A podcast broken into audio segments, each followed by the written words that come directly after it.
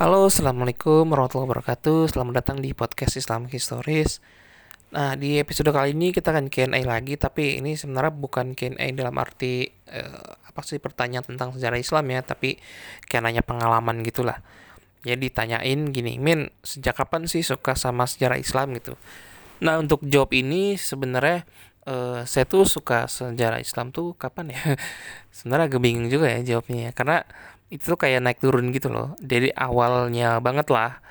Jadi Om itu uh, punya buku Sirah Nabawiyah ya, yang karangan Mubarak Furi gitu. Saya tuh baca waktu udah lama ya, tapi lupa juga sih gitu.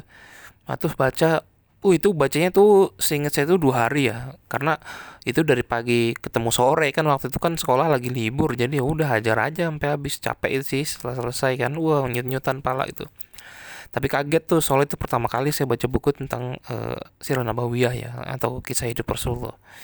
Nah cuman lupa itu kan buku itu ya udah lupa udah lama itu kan. Nah kemudian tuh tahun 2019 akhir lah ya yang gak akhir banget sih ya mungkin pertengahan lah.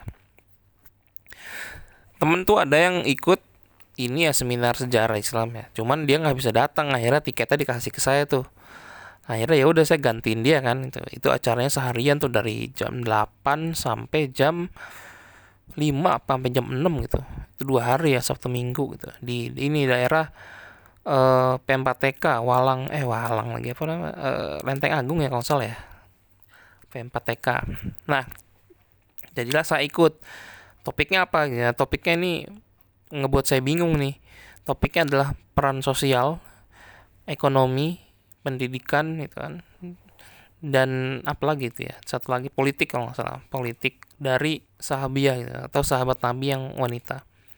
Uh saya bingung kan bacanya kan. Wah topiknya kok aneh gitu kan. Ya udah tapi karena dapat tiket ini kan free gratis ya udah ikut aja lah gitu seharian. Wah ternyata pas di sana saya kaget tuh karena yang apa yang dibahas tuh bener-bener di luar apa ya di luar pengetahuan saya waktu itu ya karena kan saya taunya kan sahabat wanita Nabi ya jadi kayak misalkan Aisyah dan lain-lainnya gitu ya. Itu di rumah aja gitu. Di rumah dalam arti yang ngerjain tugas domestik gitu kan ngerjain tugas kayak misalnya ngurus rumah ngurus suami ngurus anak dan semacamnya lah gitu. Uh, tapi ketika di seminar itu saya tuh kaget ya karena itu tuh mm, nggak mm, benar 100% itu. Maksudnya eh, apa ada juga kok saat-saatnya keluar gitu dan bahkan banyak gitu. Banyak para sahabat wanita yang keluar rumah dalam arti eh, ngelakuin urusan publik gitu. Sebagai contoh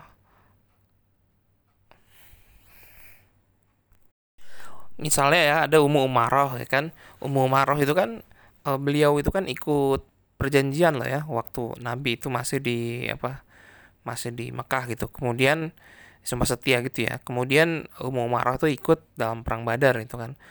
Terus ikut juga tuh dalam perang tuh ya banyak tuh. Dan akhirnya kan beliau ikut kan uh, futuat ke Siprus. Siprus main jauh banget tuh dari Madinah.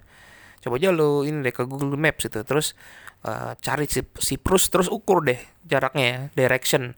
Itu ke Madinah tuh berapa kilo tuh? Mungkin ribuan kilo ada kali. Jauh banget itu kan atau ratusan kilo kali.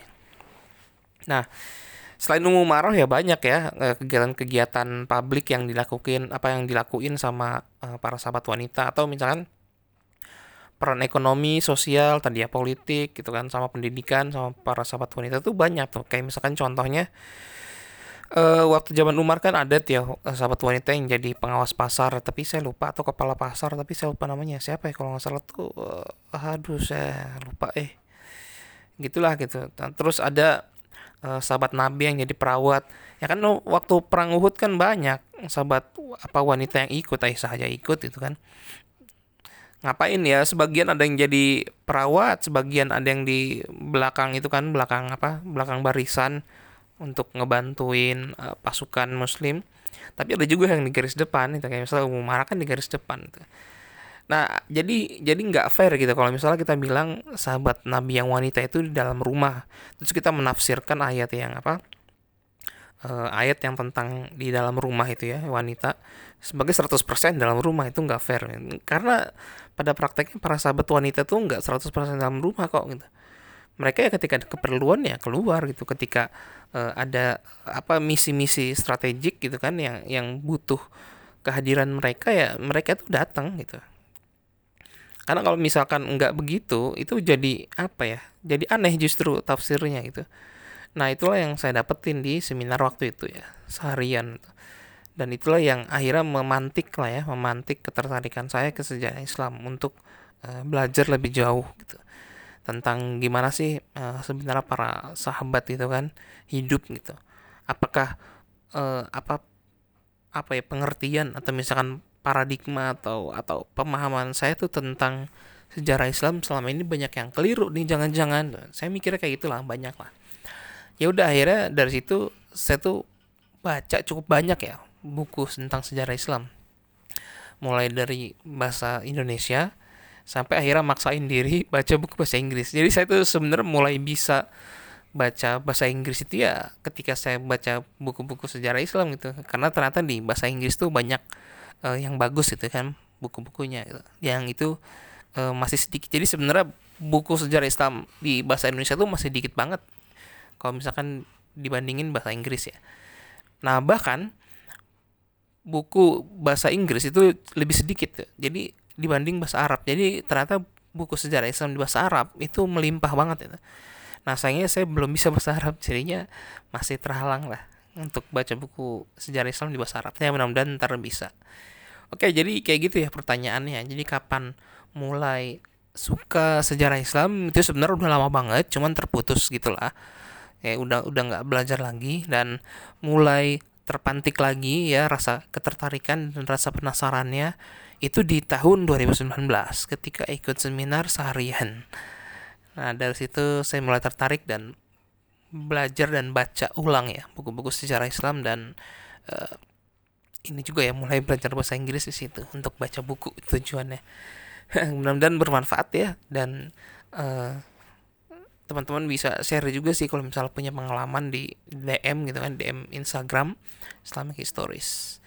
Oke, terima kasih banyak. Assalamualaikum warahmatullahi wabarakatuh.